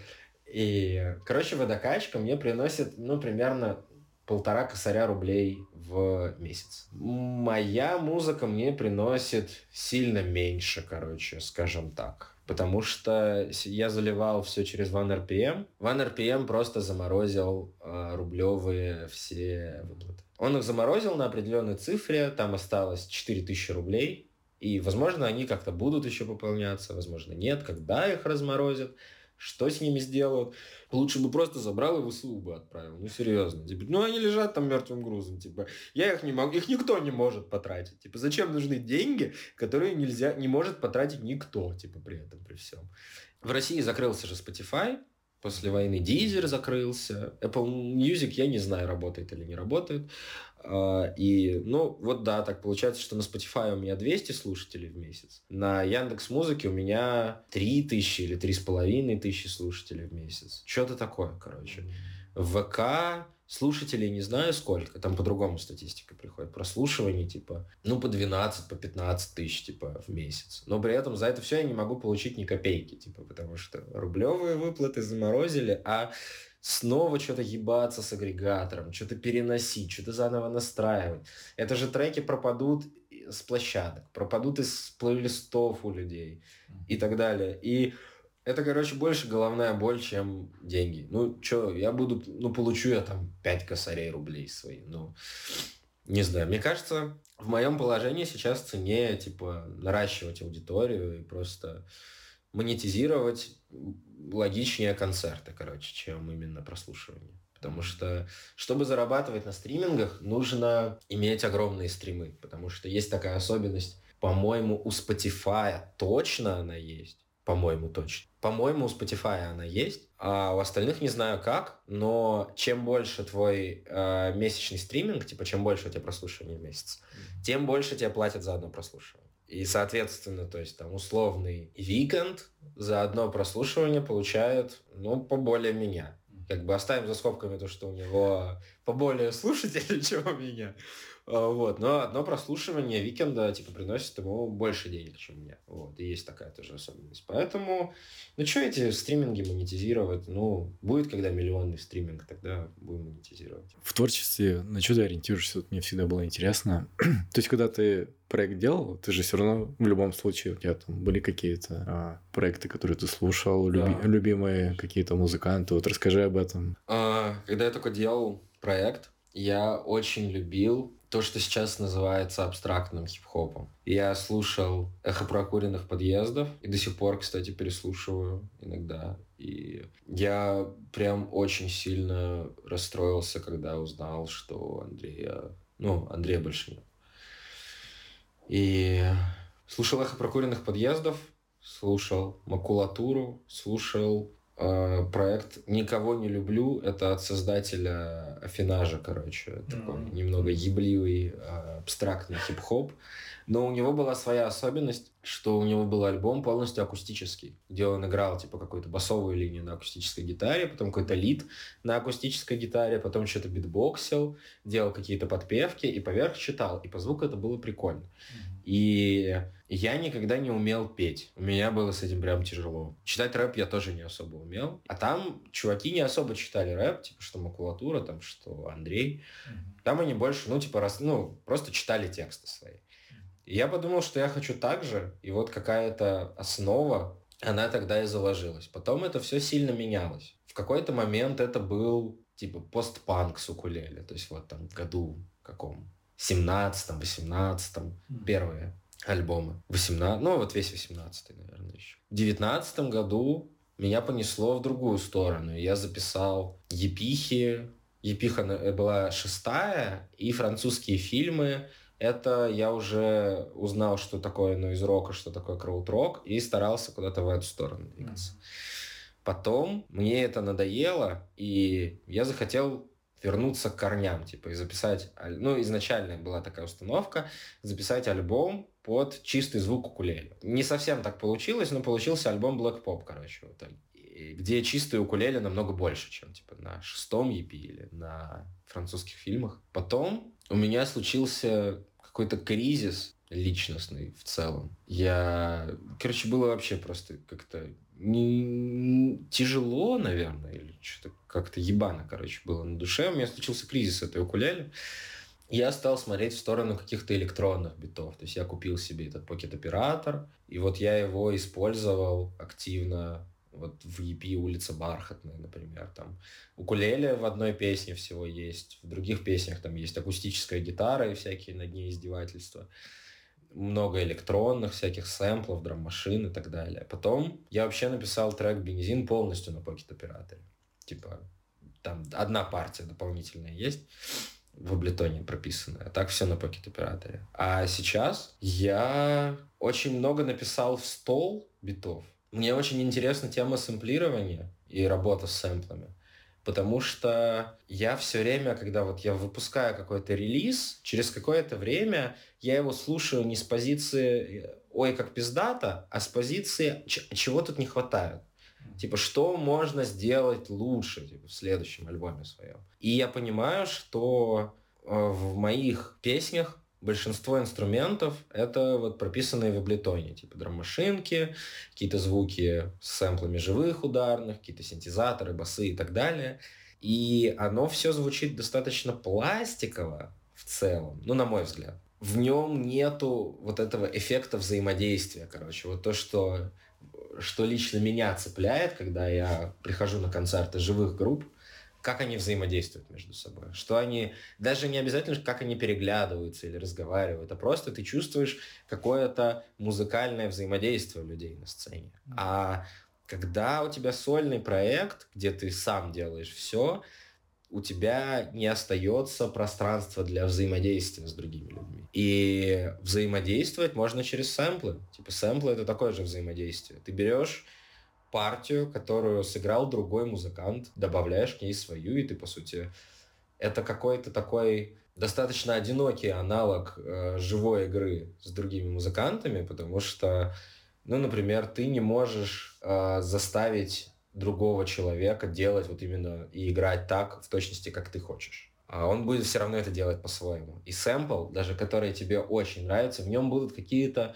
шероховатости, какие-то шумы лишние, что-то еще. И это добавит э, музыке эффекта взаимодействия. И плюс э, еще в 2020 году у меня был проект, назывался «Мышиный спид». Это был электронный музон разного как бы пошиба. Там был какой-то и ситхаус, и техно, и все вот это. Для одного релиза мы с друзьями взяли комбик Roland Куб, который был на батарейках, и пошли в подземный переход обычный.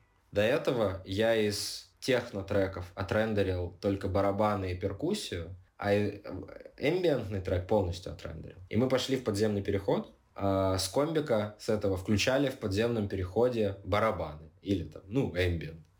И я в пяти метрах стоял на телефон, записывал вот этот реверберацию, эхо, которое получается от этого всего, там попали звуки машин, крики детей, каких-то голоса товарищей моих и так далее. И это тоже добавило музыке какой-то жизни, какой-то органичности. Музыка, которая получается сейчас, она у меня, она, наверное, основана на каких-то танцевальных ритмах. То есть это... Я очень полюбил 909-ю драм-машину, например, вот эту, которую в старом хаосе очень любили использовать в техно.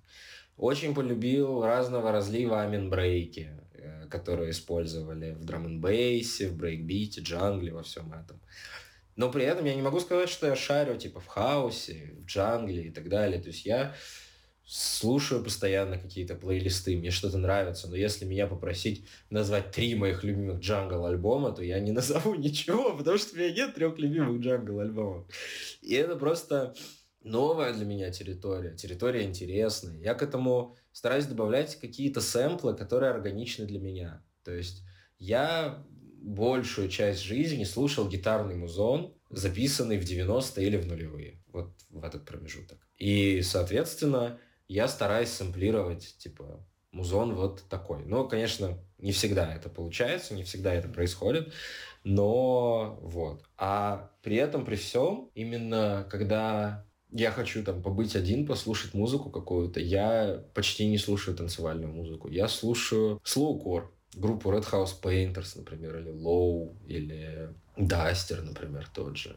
Слушаю Фрэнка Оушена. Что-то, короче, такое спокойное, умиротворяющее. И просто В один момент я хочу написать альбом спокойного музона, который при этом не будет душным и скучным, который будет приятно играть, который будет приятно писать, который будет приятно слушать. Я стараюсь двигаться в эту сторону, но пока что у меня получается только такой музон типа кочевый. Я не умею делать музон, который целенаправленно не кочевый. Типа, у меня не получается. Вот. Поэтому я делаю такой, какой я умею, и при этом не то, что я пишу релиз ради того, чтобы написать релиз. Мне нравится, типа, музыка, которая получается. Но сам я слушаю вообще другую музыку. Вот. И на прошлой неделе я купил себе басовый синтезатор Behringer TD3, который эмулирует э, Roland 303. Это который вот этот э, в Acid House вот этот звук кислотный басовый, который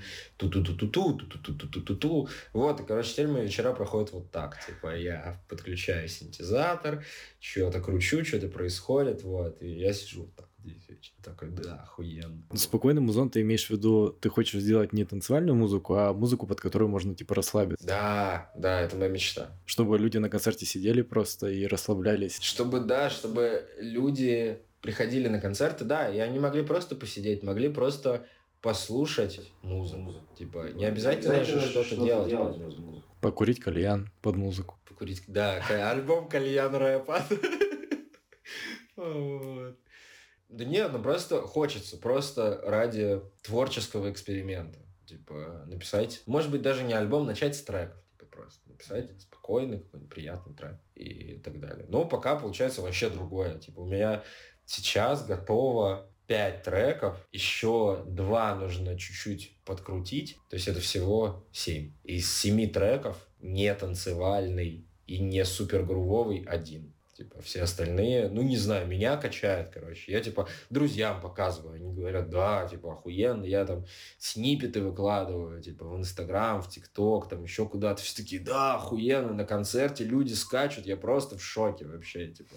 Вот. И Прикольно, прикольно. Запишем, отмастерим, релизнем, увидим, что, что из этого получится. А для других ты пишешь музыку? На заказ, в смысле? Ну да, либо биты, там, либо, может, друзьям пишешь музыку. А, я писал... Ну, это, знаешь, мне тяжело, когда у меня прям заказывают музыку, и мне нужно что-то сделать по чужому ТЗ. Я прям не умею, короче. Я много раз пытался, у меня получается очень плохо. Может быть, потому что я лентяй. Может, по каким-то другим причинам. Но оно не получается просто. И я писал, и для выходок я написал два трека. Ой, сколько, три трека я написал. Два для альбома с этим «Перестрелка с бездомным в горах», один для «Засранцев против ГАИ». И при том «Засранцы против ГАИ» э, э, Егор хотел, чтобы я полностью написал этот альбом. Но он мне предложил его полностью написать в тот момент, когда у меня случился личностный кризис, творческий кризис.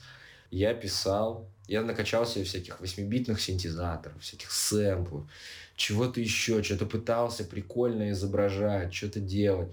Я писал, ну, штук по 10, наверное, набросков в неделю. Некоторые из этих 10 в неделю были какими-то, ну, полноразмерными битами. Но при этом они мне не сказать, что нравились, короче. Я пошел к своему другу Ивану Чеботареву, человеку, который намного грамотнее, намного интереснее и намного какой-то более коммуникабельный, чем я, как саунд-продюсер. И говорю, Ванек, есть такая тема, помоги, пожалуйста. Говорю, мне Егор предложил гонорар, и я говорю, гонорар напополам. Типа, пишем биты вместе с тобой и гонорар пилим. Ванек говорит, без проблем. В итоге суммарно полноразмерных битов мы написали 30 штук для шумных и угрожающих выходов. Какие-то написал только я, какие-то написал только Ваня, какие-то мы написали совместно. В итоге наш бит на альбоме один из 30, и то не самый лучший, по нашему мнению. Хотя мне все, ну, не все, ладно, хорошо. Люди писали, говорили, что типа охуенный продакшн, типа спасибо. Вот. И это трек рисунки с нового альбома. Если помнишь, там... Ну, прикольный, прикольный бит. После того, как Егор его утвердил, я записал туда трубу еще. Вот, получилось интересно. Я пробовал писать биты для «Узницы совести», еще когда мы работали вместе, что-то делали. Именно на заказ То, что она прям, типа, мне заказывала, что-то мне, ну, накидывала какое-то тех задание, у меня получалось, ну, плохо, короче. Сейчас Юля использует, по-моему, два моих бита. И то один написан по угару, а один написан для нашего, для фита с Димой Гусевым э, из группы Дима Гусева раньше была группа Бухенвальд Флава, но он ее не очень любит. А, не очень любит про это вспоминать. Вот. И, а у меня была группа «Опасное лето». Мы вместе с товарищем, с Дмитрием Шатовым, делали группу «Опасное лето». И э, мы общались с Димой Гусевым. Он жил в Новосибирске тогда, мы в Томске жили. И мы хотели записать feat с Димой Гусевым. Мне пишет Митя, э, одногруппник мой по опасному лету, говорит, вот, типа, Гусев приедет там, типа, через два дня будет с нами записывать feat, нужно бит, короче, сделать. Я сидел, полночи писал бит, получилось хорошо, по-моему. Вот, просто там это от души поназаписывал гитар, там типа сэмплов понадергал из оргазма Нострадамуса и так далее. Вот. И получилось прикольно, но Дима в итоге не приехал. Feat мы не записали, и потом Юля взяла этот бит, они вот, а остальной альбом продюсировал вот Ваня Чеботарев. Они с вами перерезали этот бит, поменяли структуру, вот, и пиздато, типа, звучит хорошо, короче. После выхода, э, еще вот когда я перв, э, первый раз с ними работал, ко мне обращался рэпер Овсянкин. Говорит, вот, очень нравятся, типа, твои биты, очень нравится, типа, твой музон. Напиши мне битов 5, говорит, я тебе заплачу. Я говорю, хорошо, что хочешь? Он говорит, ну, смотри, надо, чтобы было грустно, я такой, ну это я понял, а что-нибудь еще подробнее. Он говорит, ну вот, говорит, мне нравится Affix Twin в последнее время. Но надо, чтобы как Affix Twin, но чтобы я мог под это читать и очень грустно при этом. Я написал набросков 10, наверное, 15. И он говорит, не-не, все не то, все не то, все хуйня. И мы с ним созвонились, поговорили и поняли, что ну что-то не складывается. Если не складывается, то ну и не будем его давить. Ладно, вот. Хотя, ну так-то возможность прикольная. Ну, типа, с Овсянкиным поработать. Вот. И все такое. Вот. Но именно на заказ у меня не идет что-то. С... Вот у Ивана Чеботарева, у друга у моего, а у него есть и сольный проект, есть и группа «Копка земли» называется. Не знаю, слышал, нет. Прикольно. Очень классный последний альбом. Очень его люблю. Периодически слушаю. А, вот. Это альбом, короче, он Ваня написал new metal на карманных синтезаторах но при этом написал типа костяки на карманных синтезаторах, но потом записал туда гитару, бас, барабаны и орет, короче, поверх этого все. Звучит вот так вот. А, вот. И мы с Ваней просто периодически кидаем друг другу биты, которые мы пишем. Ваня много пишет, я пишу поменьше, но тоже типа регулярно. Мы обмениваемся битами и периодически Ваня такой, о, а можно, типа, я, говорю, ну, себе заберу этот бит. Он тебе не, не нужен. Я говорю, да не нужен, забирай. Ваня забирает себе этот бит. Потом он мне что-нибудь понаприсылает, мне нравится какой-нибудь бит. Я говорю, ой, Вань, хорошо звучит, закинь мне, я, может, что-нибудь запишу, типа, от него. Ваня мне отправляет мультитрек. Типа. Так вот мы и работаем. У нас есть с Ваней написанный совместный EP, который мы написали за неделю или за две еще в Томске. Мы снимали репточку на ночь брали все свои сэмплеры, синтезаторы и так далее, тащились на репточку и писали танцевальный музон. Э, Ваня хорошо про него сказал, что это музон, написанный на угаре, и при этом на грани... Как же он сказал? Короче, ну это вот прям на грани того, что еще можно слушать. То есть вот еще немного, и это уже просто трэш, типа.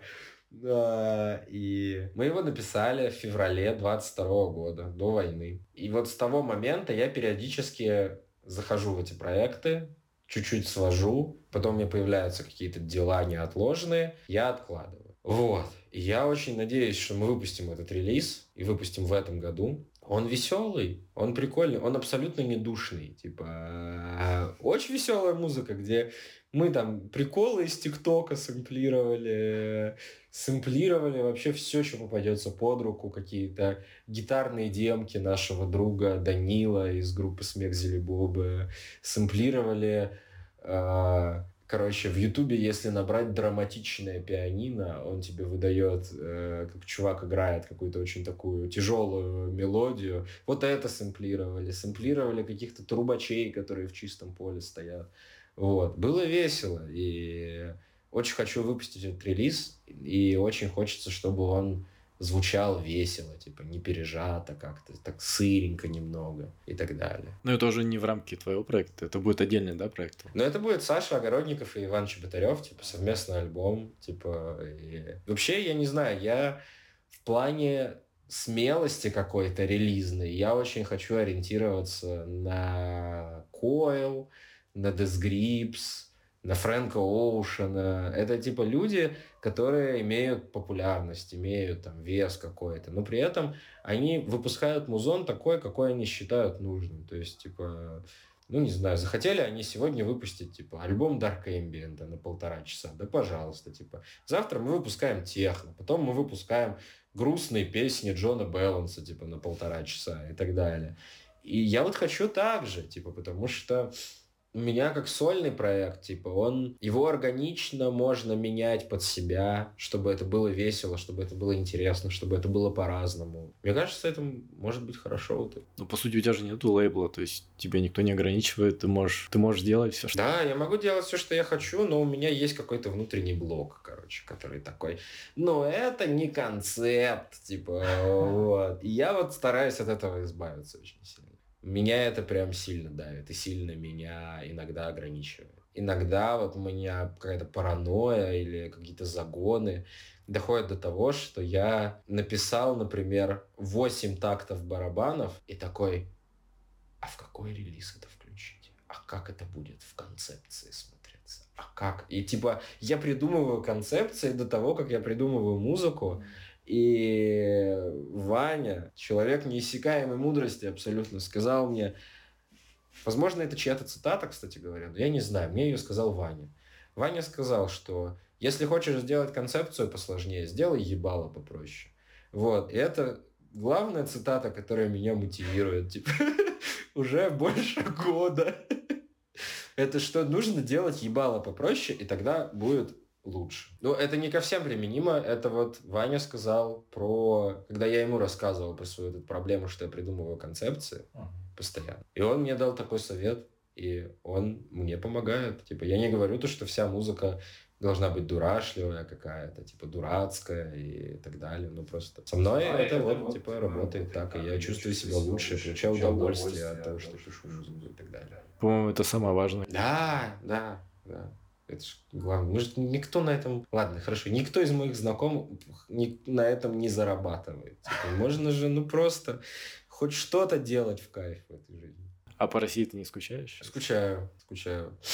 То есть, если бы можно было, ты бы вернул? Да, да, наверное, да. И не знаю, я иногда, мне становится грустно, я открываю Google Maps, и там вот есть просмотр улиц. И я типа хожу по Томску, там по поселку по своему хожу. Вот, и да, смотрю, и такой, эх, были времена. Ну, а сейчас вон зато. Ездим, путешествуем, открываем новые какие-то горизонты мировоззрения для себя. А в Грузии у тебя уже появились любимые места? Ну, вот места, где мне комфортно прям, в Тбилиси за пределами квартиры. Это вот э, Secret Place, ремарка, это веган бар, где проходит концерт. И я почти в каждом подкасте про него рассказываю, поэтому, наверное... Да, можно не говорить, да? а, вот. Типа в Secret Place кайфово, там типа приятные чуваки работают, там приятные чуваки тусуются. И я очень люблю Black Cup еще. Это небольшая кофейня в гараже на, на площади Руставели возле Макдональдса там. И туда в основном все заходят за кофе, берут его с собой. И там очень мало места, буквально два столика. Я люблю туда приходить работать, потому что там прохладно, там хорошая американо, потому что, ну, не знаю, я не могу пить всякие рафы, капучино и так далее. Мне, типа, не прикольно. Я все кофейни я оцениваю по американо. Типа, везде я прихожу, беру американо, как это, как настоящий душнило. А, вот. И лед Black Cup люблю, короче, еще. Прям сильно. У меня вот возле дома есть, типа, кафе называется Мова, типа, оно работает допоздна. Я тоже сюда прихожу, типа, туплю, работаю, что-то ем и так далее. А так, чтобы прям какие-то места, места, куда мне приятно приходить погулять или что-то еще, ну, нет такого еще, наверное. В Ереване, условно, я любил парк возле церкви на районе. Типа, там вечером было прикольно. Летом, а, днем там никого нет, потому что это огромное асфальтовое поле, на котором еще жарче, типа, чем э, за его пределами. Но вечером там собирались люди, приходили там кто-то семьями, какие-нибудь чуваки моего возраста. Ну, просто какой-то движ происходит, там дети что-то рисуют мелками, тут пацаны на скейте катаются. И тут армянская церковь стоит, большая такая. Вот. Очень красиво, очень приятно там было. И, а в Тбилиси каких-то вот именно за пределами заведений каких-то нет мест. Ну, может, я мало, еще из дома. А в Томске у тебя было такое место? В Томске я безумно любил поселок Просторный, в котором я жил суммарно полгода всего. Это просто прекрасное место. Ну, казалось бы, обычный поселок, просто частные дома и магазин «Магнит», даже аптеки нет. Но как-то был в этом свой шарм и в доме, в котором мы там все жили. Это был трехэтажный дом, суммарно на 8 или 10 комнат. А, и комнаты сдавались по отдельности. За, короче, в промежутке от 3,5 до 5 тысяч рублей в месяц. И в эти 3,5-5 тысяч включены коммунальные платежи и интернет. И дом был сам, короче, вайбовый. И у нас там котики жили, которые были ничьи, типа, но они были всех, типа, вот. И просто когда там состав обновлялся, дома. Просто котиков передавали типа, по наследству, и новые люди следили за котиками. Было здорово ходить в соседний поселок в аптеку. Это было, конечно, 30 минут в одну сторону, но было здорово, что идешь сначала через поселок, через свой, потом вдоль трассы, потом через лес, через ЖД-пути, и ты уже в другом поселке, и там было тихо, спокойно, у меня остались очень приятные воспоминания о том периоде жизни, и я очень люблю вот поселок. Очень люблю Академгородок Томский. А, я учился в школе в Академгородке в Томске. Тоже у меня там с каждым углом там четыре улицы всего как бы маленький, маленький район такой. С каждым углом у меня есть какое-то воспоминание, что типа там, тут я там, в десятом классе типа с подружкой со своей целовался. Сюда мы с пацанами сиги ходили курить. А потом нас тут спалили, мы вон туда ходили сиги курить. А потом там это, рощу вырубили, мы вон туда сиги ходили курить. А потом мы обнаглели в одиннадцатом классе, и вот здесь вот уже сиги курили. Как бы, вот. И Типа, и у меня в Академгородке бабушка живет с дедушкой, живут. И отец мой в Академгородке живет. Бабушка живет в этой квартире вообще, сколько я себя помню. Но в этой квартире родился еще мой отец, кажется, в 1975 году. То есть, ну, давно она там живет. И я в детстве часто приезжал к бабушке, мы ходили на лыжах кататься. А, ой, брат еще у меня живет в Академгородке и тетя. Академгородок – это вот район, который впитал в себя мое взросление, типа, то есть там буквально с 10 и там до 18 лет мы очень много тусовались именно в академии, потому что ну, от добра добра не ищут. Типа, в академии, в академии охуенно. Вот был бы круглосуточный магазин в Академгородке еще, я бы там хату купил. Вот серьезно. А так бы, ну, все равно бы купил, наверное. И да, вот в Томске это Академгородок и поселок просторный. То есть это не центр города, это место, где много деревьев, природа, тихо, чистый воздух, спокойно как-то. Вот. В Тбилиси для на мой вкус слишком суетно. Я еще живу в суетном районе достаточно. Поэтому, да, мне иногда некомфортно. Это ты еще в Москве не был? Не, почему? Я был в Москве. Я был много раз в Москве.